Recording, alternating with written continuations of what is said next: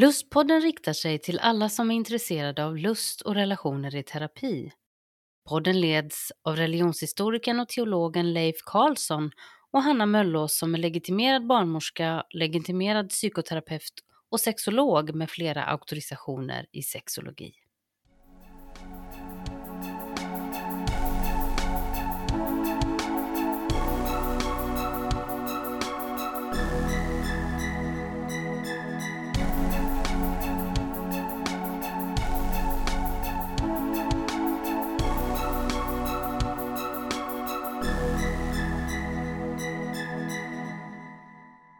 Dagens lustpodd är starten på fyra avsnitt som på olika sätt kommer att ta upp lust och relationer i vårt åldrande. För dagens avsnitt så har jag med mig en gäst, Jakob Oredsson, som är socionom och arbetar med multisjuka på sjukhus. Men först så tänkte jag bara säga hej till Leif lite grann. Hej Oh. på dig! Ja, hej, hej. Ja, alltså, det här låter ju som väldigt viktiga frågor. Mm. Känner faktiskt att det ligger lite på min planhalva. Ja, Eller? Den åldrande Man, man, börjar ju bli lite, man börjar ju bli lite äldre menar jag. Är det så? Ja, det, Mm. finns, det finns mycket klyschor kring det där ju. Att man är inte äldre än vad man gör sig, eller vad det är. Ja. Men alltså det här med åldrande är ju intressant, eh, tänker jag. Personligen så tycker jag, jag har inte så svårt för att tänka att man blir äldre, men man tänker mycket på sådär, vad, vad, var det man har, vad är det man har drömt om i livet och Mm, vad är det man kommer mm, hinna mm. göra och hur ser framtiden ut och Mm. både med ens kropp och med världen och med livet. Ja. Så, Mm. så ålderdom och åldrande och de förutsättningarna tycker jag är viktigt att våga prata om faktiskt. Mm. Ja, det, det håller jag verkligen med om. Mm. Men du, innan vi liksom eh, kommer in på detta, höll jag på att säga, Ja. skulle jag vilja gratulera dig. Vad söt du är. Jag, jag menar, du, du var ju intervjuad i, Mm. i Svenska Dagbladet Ja, av eh, Ylva Lagerkrans Ja.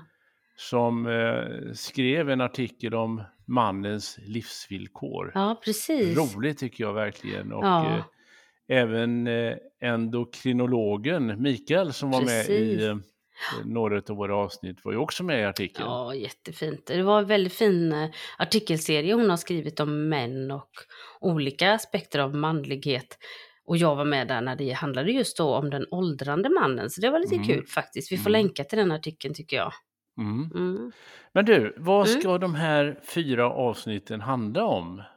Jo men Egentligen. alltså, ja det är faktiskt jätteintressant. Alltså jag har tänkt att vi eh, längre fram i höst så kommer vi prata eh, mer om döden och alltså sjukdomar och liknande aspekter som, som har med död att göra och hur det påverkar relationer och lust och, och livskraft och sådär.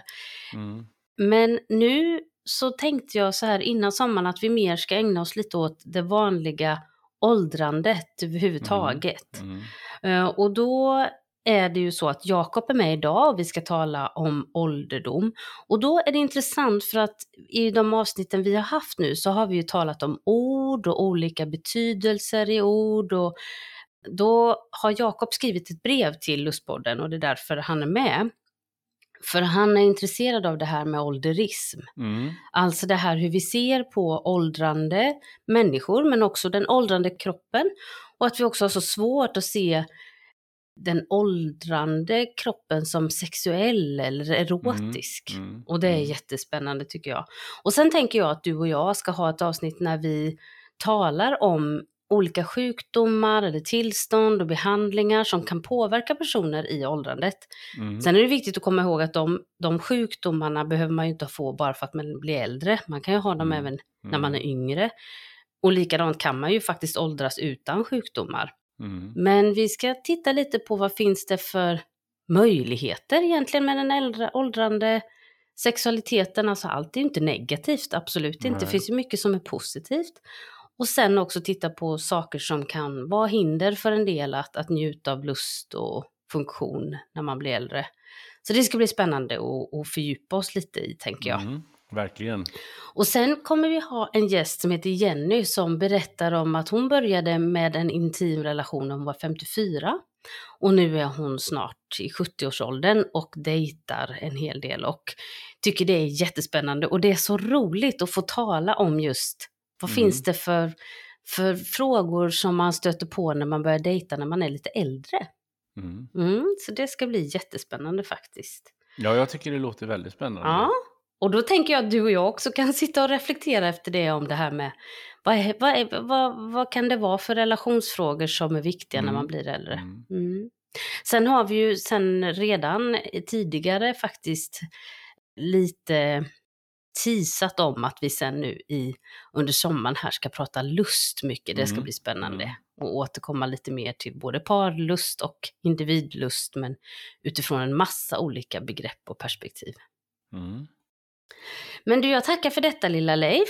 Ja, tack ska du ha. Så eh, gör vi så att jag ska släppa in Jakob här i konversationen. Och då var Mm. det så här att anledningen till att han är med, det är att han skrev ett brev till oss och det startade så här. Hej! Jag vill börja med att tacka för en väldigt intressant och viktig podd. Tack, tack, säger jag då. Sen fortsätter mejlet. Jag kontaktar er för att efterfråga om ni skulle kunna ha ett avsnitt som berör äldre och sexualitet. Själv arbetar jag som kurator på en geriatrisk klinik och tycker detta är ett väldigt spännande ämne. Men också någonting som är svårt att samtala om med patienter. Begrepp som intresserar mig personligen i denna fråga handlar bland annat om ålderism och ålderistisk erotofobi. Så nu så hälsar jag välkommen Jakob Oredsson. Hej! Ja, men tack så jättemycket. Hejsan! Hallå. Hej! Vad roligt att du ville vara med och äh, vad roligt att du skrev det här mejlet. Ja, men det Mm. är jättekul att bli, få den återkoppling som jag fick och få vara med. Det känns Ja. verkligen spännande. Vad kul. Men du, jag börjar med att ställa samma fråga som jag gör till alla mina patienter, höll jag på att säga. Ja. det var det inte. Ja, Men precis. till alla mina gäster. Vem är du? Jo, men jag är en 29-årig Osbybo. Mm. Osby, det ligger i norra Skåne, en Mm. liten håla. Eh, och där bor jag tillsammans Mm. med min sambo och våra två kaniner. Ja. Rent professionellt så är det så att jag har arbetat eh, som socionom då i Mm. snart sex år. Mm. Och då började jag med att jobba med barn och unga inom socialtjänst och sedan 2018 som jag arbetat som kurator då Mm. på Skånes universitetssjukhus med huvudfokus på, eh, på geriatrik.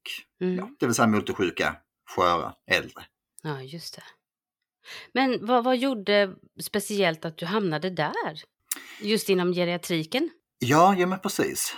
Att just få arbeta med äldre känns som en ganska så speciell möjlighet ändå därför att min Mm. uppfattning i alla fall är att ganska många tjänster annars att de riktar sig mycket till barn och ungdomar. Ja, precis. Mm. Sen är jag också uppvuxen med en eh, gemenskap i, i pingstkyrkan, alltså en, Mm. en frikyrka då. Mm. Eh, som eh, just den kyrkan jag var med hade en stor andel äldre, vilket jag också tror att jag har blivit Ah. alltså, bekväm i umgänget så att säga med Mm. äldre. Mm. Så du har med dig det att man umgås över generationsgränserna så att säga? Ja, jo men precis. Att det känns väldigt naturligt. Jag har haft, ja men om, om vi tar som mina morföräldrar, att när de väl Mm. var i livet så hade god kontakt Mm. med dem också. Så ja, Mm. Trivs du med att jobba med äldre? ja så jag tycker det är jättekul Mm. att arbeta med, med dessa geriatriska eh, patienter. Mm. Och det, för jag tycker också det är sällan som, jag uppfattar i alla fall att de har erfarenhet av kuratorskontakt. Om det Nej, så att jag det. Ja. eh, pratar med dem och frågar om det så, är det så är det sällan som de har det. Och jag tycker Nej. också att, att det här är eh, enligt mig en grupp som överlag inte har så mycket kunskap faktiskt om möjligheten till stöd vad gäller ens psykosociala situation. Nej, just Och det. jag tänker att det, ja, det kan säkerligen bero på flera anledningar men jag tänker att en av anledningarna handlar ju om att de som nu tillhör den här breda gruppen äldre, de har ju vuxit upp i ett samhälle där eh, problematik inom ens sociala situation Mm. och psykiska hälsa, eh, Mm. det har ju varit ännu mer stigmatiserat under deras Mm. uppväxt och ännu Mm. mer skambelagt än för vad det är för yngre generationer i vårt samhälle. Mm. Ja. Men du, alltså, när vi talar nu då i den här intervjun om äldre, vad, vad menar vi då? Ja, precis. Det, det, det är inte alltid lätt att, att veta. Och man kan väl säga att alltså även i geriatriken, det finns ju ingen exakt satt åldersgräns eller under och så. Men man kan ju säga Nej. att det är väldigt sällan som jag har stött på någon patient som är under 65 år. Just det. Mm. Och det, alltså man kan säga att det, ja, jag har liksom, vet inte exakt vad medelåldern är, men min, min uppfattning är att det kanske ligger någonstans runt eh, 80 Mm. år. Just det. Mm. Och du sa begreppet multisjuka. Vad är det de vårdas för hos er då? Ja, så det är precis. Multisjuka betyder att man har alltså, eh, flera diagnoser i Mm. botten. Det är inte alltid att det är så, men, men det är egentligen det som geriatriken är, Mm. är till för. Varför man kommer till geriatriken, och det kan ju vara, det är inte så sällan som det handlar om det här någorlunda vaga med, med socialt ohållbar eh, eh, hemsituation Ah, exempelvis, det. som man behöver bli Mm. planerad, inte tillräckliga insatser i Mm. eh, hemmafall kanske till exempel, eller så är det inte sällan att man har eh, man har fallit i hemmet, man kanske har någon fraktur Mm. exempelvis, man kanske har svimmat av, eh, urinvägsinfektion är ganska vanligt, eller lunginflammation. Just Det, det är ett Mm. par exempel på vad som Mm. kan vara anledningen. Mm. Men du, skulle du vilja berätta lite mer om det här begreppet som du skriver om i ditt mejl, ålderism? Vad tänker du på Absolut. Mm. Jo men det berättar jag gärna om. Mm. Eh, ja, ålderism, det går ju Ja, alltså det går ju att jämföra, det är klart har mycket gemensamt ändå med begrepp som sexism och Mm. rasism, eh, men där själva grunden för eh, diskrimineringen är helt annorlunda. För det här med ålderism, det handlar ju om fördomar eller Mm. stereotypa föreställningar som vi kan ha om andra personer Mm. med deras ålder då Mm. som utgångspunkt. Om det då är så att de här fördomarna eller stereotypa föreställningarna vi har, om det är så att eh, de kan leda till handling, alltså diskriminering, att en person särbehandlas, eh, Mm. så betraktas det som ålderism. Och, alltså ålderism, det handlar ju om uppfattad ålder hos den som Alltså Ja, om, om jag liksom Mm. skulle utföra, eller utföra tänkte Mm. jag säga, men om liksom Mm. jag skulle bete mig ålderistiskt så är det Mm. ju utifrån eh, den ålder som jag uppfattar att någon annan då har. Ja, precis. Och Mm. ålderism kan ju drabba vilken åldersgrupp som Mm, helst. mm. Alltså det kan ju även vara mot, eh, ja, mot yngre Mm. till exempel. Ja. Mm. Och då är det ju spännande när vi ska tala om äldre och sexualitet. Vad, vad tänker du att det här med ålderism har för effekter på äldre som eh, erotiska personer?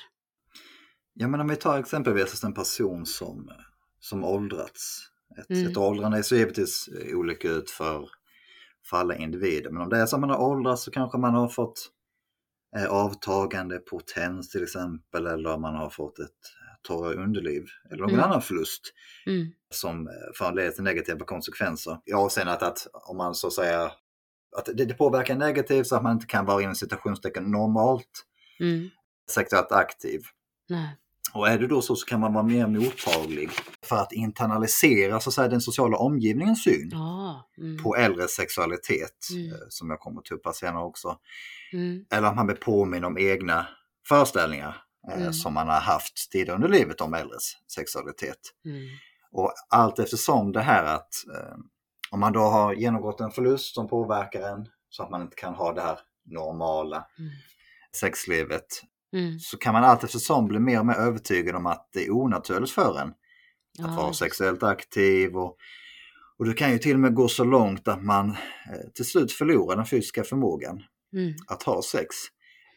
Och det jag nyss beskrev här, utan att gå för djupt in på det, det, det handlar om något som kallas för ett, ett socialt sammanbrottssyndrom. Och det gäller ju, Ah. så det är inte bara, handlar inte bara om sexualitet, Nej. utan det kan vara många olika förluster där man, man, man tänker ju att människor utifrån ett, så att säga, social psykologiskt perspektiv, att man blir till så att säga i, i interaktion med andra Mm. människor och att Mm. vad andra människor de tycker, vad de har för tankar och, eh, och, normer och så, att det påverkar en Mm. hur man ser på sig själv. Så det, Mm. det är det som kan ske, att man då internaliserar det och så att det blir en negativ spiral. Att man tar på sig omgivningens syn om att äldre har inte sex. Precis, Mm. precis. Så att det blir ju, man blir extra sårbar också när det är någon, man kanske inte har varit med om någon liknande förlust innan eller behövt Nej. hantera, ja men som jag tog upp det här innan då med, om man får potensproblematik till exempel, att det kanske Mm. man inte haft problem med innan och så så dras det liksom igång efter det. Ja. Men man kan ju också se för dem, alltså man tar äldre som eh, bor på äldreboende till exempel, Mm. så blir det ännu tydligare vilken påverkan den sociala omgivningen har eh, med den Ja. här synen på de äldres sexualitet. Mm. Om man tar det äldre situation då, eh, om man bor Mm. på ett äldreboende så kan den äldres behov av sexualitet konkurrera då med professionellas rätt till en god arbetsmiljö, Mm. men också med personalens rätt då till att röra sig fritt Mm. i de äldres rum då för att ge Mm. omsorg. Eh, vilket ju naturligtvis då leder till sämre möjligheter till privatliv precis. för den äldre. Mm. Men också att för vissa av personalen på ett äldreboende så kan ju samtal om sex med en äldre patient, alltså Mm. det kan ju lätt eh, bli starkt associerat med känslan av att prata om sex med, med sin förälder. Mm. Vilket ju många kan ju ändå känna sig obekväma i, alltså Ja. en, eh, en sån situation. Mm.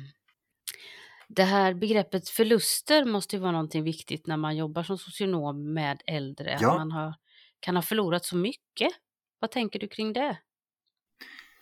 Ja, det jag spontant tänker på är ju att när jag då liksom håller föredrag för omvårdnadens personal kan mitt arbete för att informera Mm. om vad det är jag egentligen sysslar med. Mm. Så brukar jag ju säga att en av de tre vanligaste anledningarna till varför jag blir inkopplad, alltså det är ju, att det är ju relaterat till någon form av förlust. Alltså om, man, Mm. om man tar liksom för att generalisera då för en, en geriatrisk patient så är det ju, alltså det är, tyvärr kan, ju, kan det verkligen vara så att deras tillvaro präglas mycket av förluster. Att det kan ju både handla om Mm. sociala relationer, det kan handla om. Mm. att man har förlorat sin partner, man kan ha förlorat många vänner, familjemedlemmar. Det blir också tyvärr vanligare såklart att man har förlorat ett barn, alltså Mm. när man har eh, blivit äldre. Mm. Men också att många av våra geriatriska patienter, de har ju förlorat många funktioner. Att Mm. många av våra patienter, antingen så är de beroende av andra människors hjälp, och, med människor som menar till exempel hemtjänst eller Mm. att man bor på ett, på ett äldreboende, att man är beroende Mm. på förhand. Eller så är det inte ovanligt att man under vårdförloppet, att det kan ju vara så att det är ett, eh, att det är ett progressivt förlopp. Alltså Mm. det man är på sjukhus. Och det handlar inte om att det skulle vara någon brist i vården utan det handlar bara om att det är så det utvecklar sig så att säga för patienten så att de blir beroende av andra människors hjälp när de väl ska bli utskrivna. Mm. Så det, ja, det är mycket sorg ju Ja, för det. patienterna i detta. Så det är en, eh, ja, det är sorgligt. Mm. Men du, vad, vad har du själv för tankar om varför vi i samhället många gånger verkar ha så svårt för äldre och sexualitet? Ja, jag tänker jag kan både säga mina egna tankar men Ja. också tankar mycket inspirerat av det jag har läst. Ja, ja, ja väldigt Såklart, spännande. Men, men alltså det kan ju finnas flera anledningar till varför vi har, överlag varför vi har svårt för äldre och mm, sexualitet.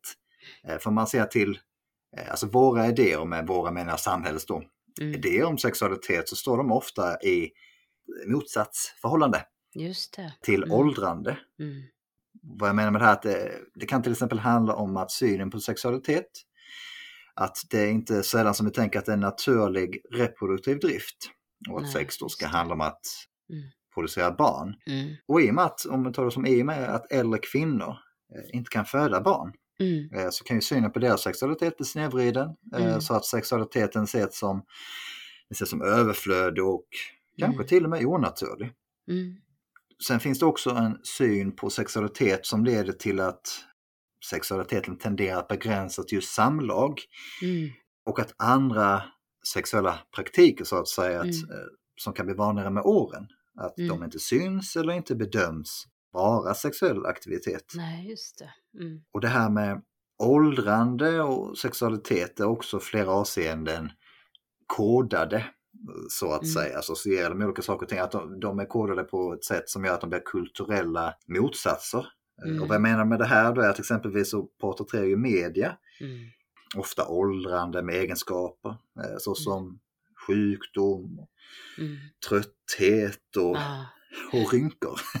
Att det är liksom det är rynkiga eh, personer. Va? Mm, Medan media å andra sidan porträtterar då sexualitet.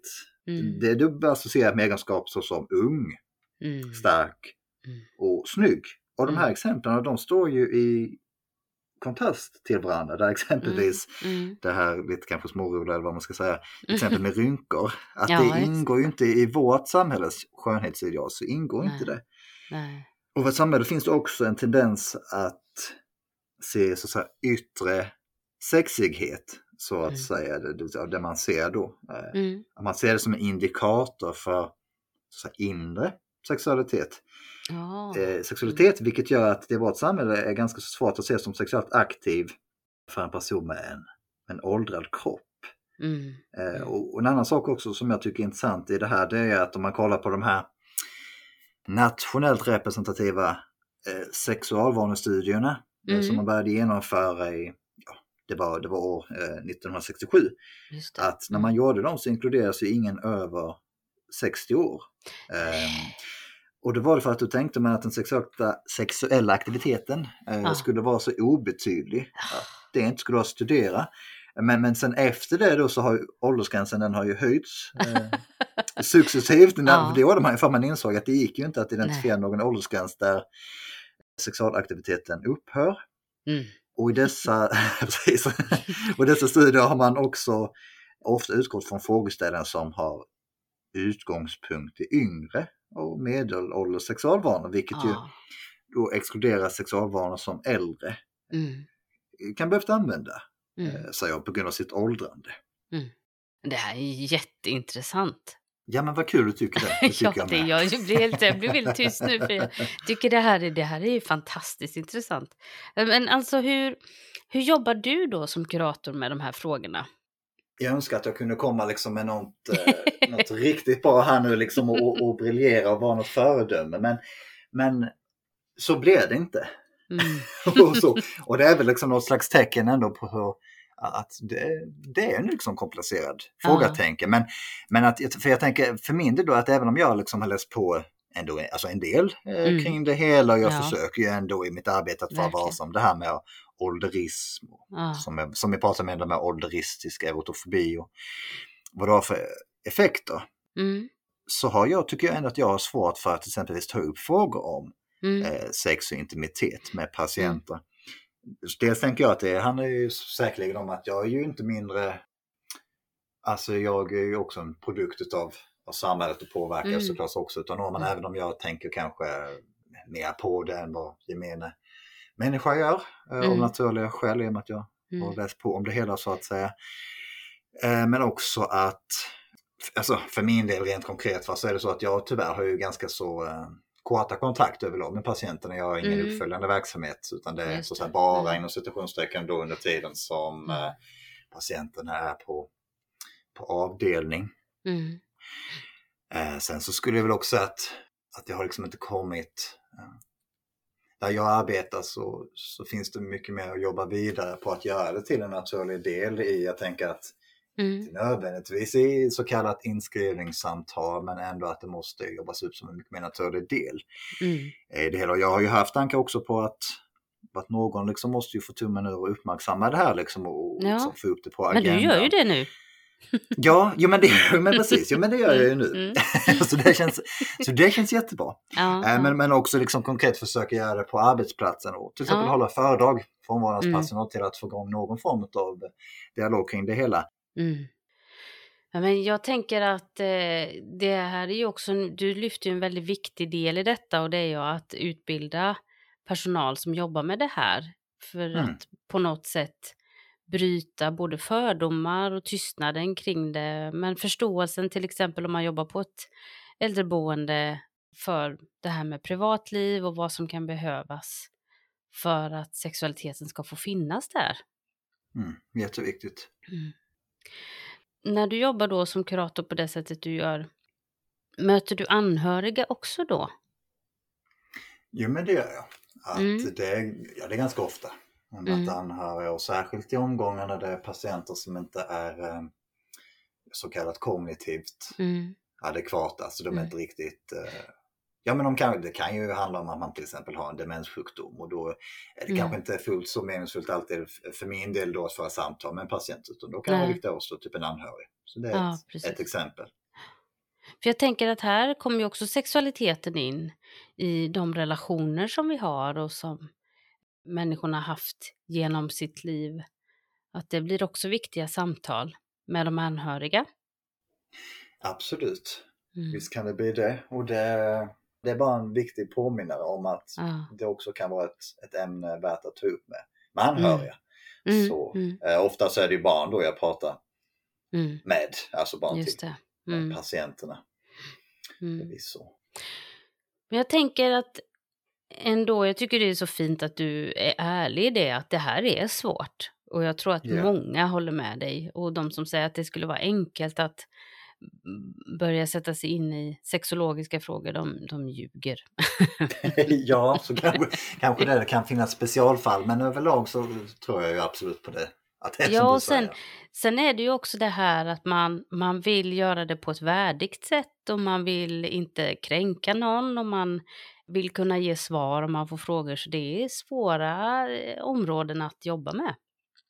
Jo men det är ju det och det är det jag tänker att många känner. Att Mm. man vill ju inte liksom framstå som, ja men rent ut sagt man vill ju inte framstå som pervers. Nej, att, man, nej, liksom, att man skulle Mm. utnyttja någon i en, eh, en utsatt situation. Nej. Eh, Att man är på sjukhus och behöver vård och så kommer någon liksom och börjar eh, fråga om ens Sexet sexliv. då. Att det, inte, Mm. det är liksom inte alltid Mm. så lätt att värja sig eller vad man ska, man kan vara ganska så utlämnad. Ja, precis. Minst sagt. Mm. Men att men det är jätteviktigt såklart att arbeta för att det ska bli en, en naturlig del. Mm. Behöver ju inte Mm. kanske, tänker jag, rent spontant inte handla om att man liksom frågar kan man såklart göra med om sexliv, men man kan ju liksom om relationer och Absolut. intimitet kanske, att det Mm. kanske är mer, något Mm. mer naturlig ingång. Mm. Och som att se sexualiteten som en del av något mer än bara praktikerna och att också Ja. att det är en del i vår, vårt välbefinnande. Så jag tror att det är jätteviktigt att du lyfter det här. Men du, från ditt möte med äldre, vad tänker du blir viktigt för terapeuter att tänka på i mötet med personer som är äldre när det gäller sexualitet? Vad har du för reflektioner där? Jo, men jag tänker precis som för många andra liksom, eh, människor som arbetar med, med äldre, Mm. just det här med att, att eh, medvetet utmana sina föreställningar Mm. om äldre, alltså att fundera över vilka fördomar man faktiskt har blivit uppväxt med kring äldre. Det är inte alltid Just klart det. lätt att fundera över vilken uppfattning hade jag om eh, äldre när jag eh, Mm. var tonåring. Det är ju klart inte alltid enkelt, men att ändå försöka Mm. ta fram det och reflektera över hur man förhåller sig till sitt eget åldra men faktiskt också eh, hur man förhåller sig till tankar om döden. För Ja. liksom exakt vad det är det här som orsakar och upprätthåller ålderism. Att, Mm. Utifrån vad jag har läst, så det, det är ju inte helt klarlagt men den forskning som jag har läst i alla fall handlar ju Mm. om att just bland annat det här med att en negativ syn eh, inför Mm. sitt eget åldrande men också dödsångest. Att Ja. det tenderar att man gör äldre till, till de andra Mm.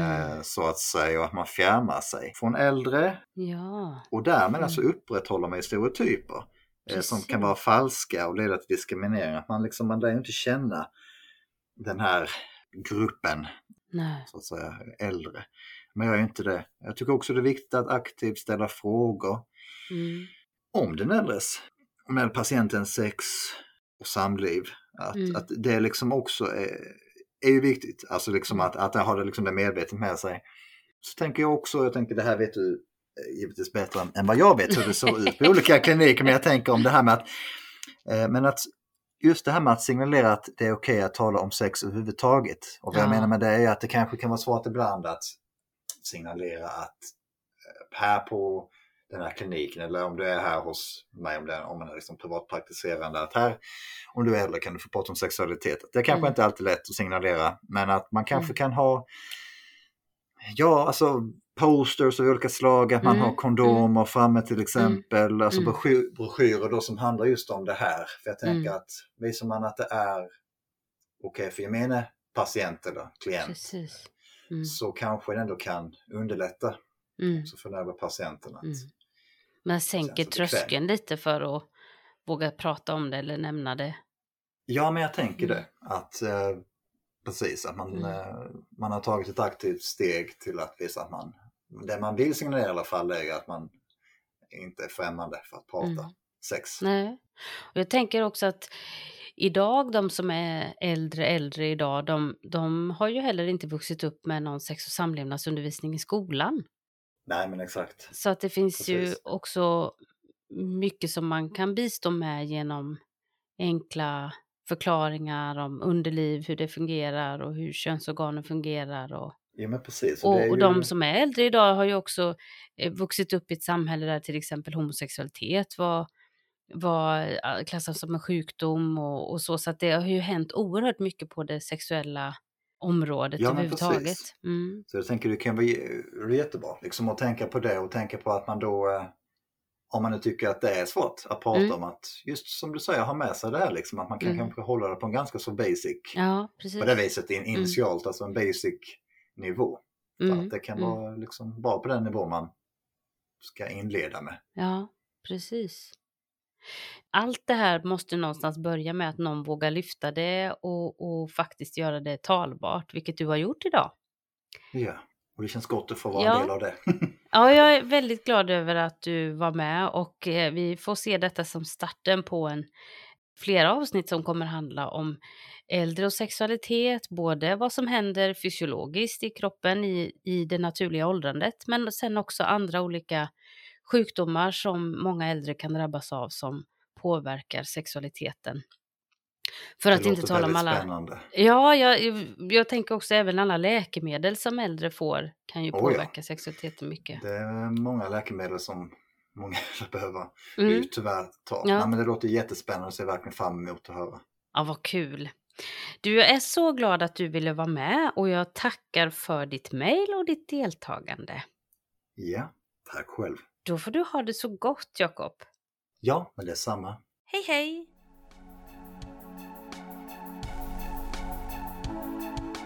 Du har lyssnat till Lustpodden.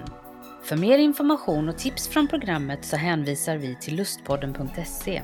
Där kan du också kontakta oss om du vill vara med och berätta din berättelse om lust och relationer i terapi. Signaturmelodin är skapad av Johan Nilsson och redaktör och producent och ansvarig för klippning är Julia Linde.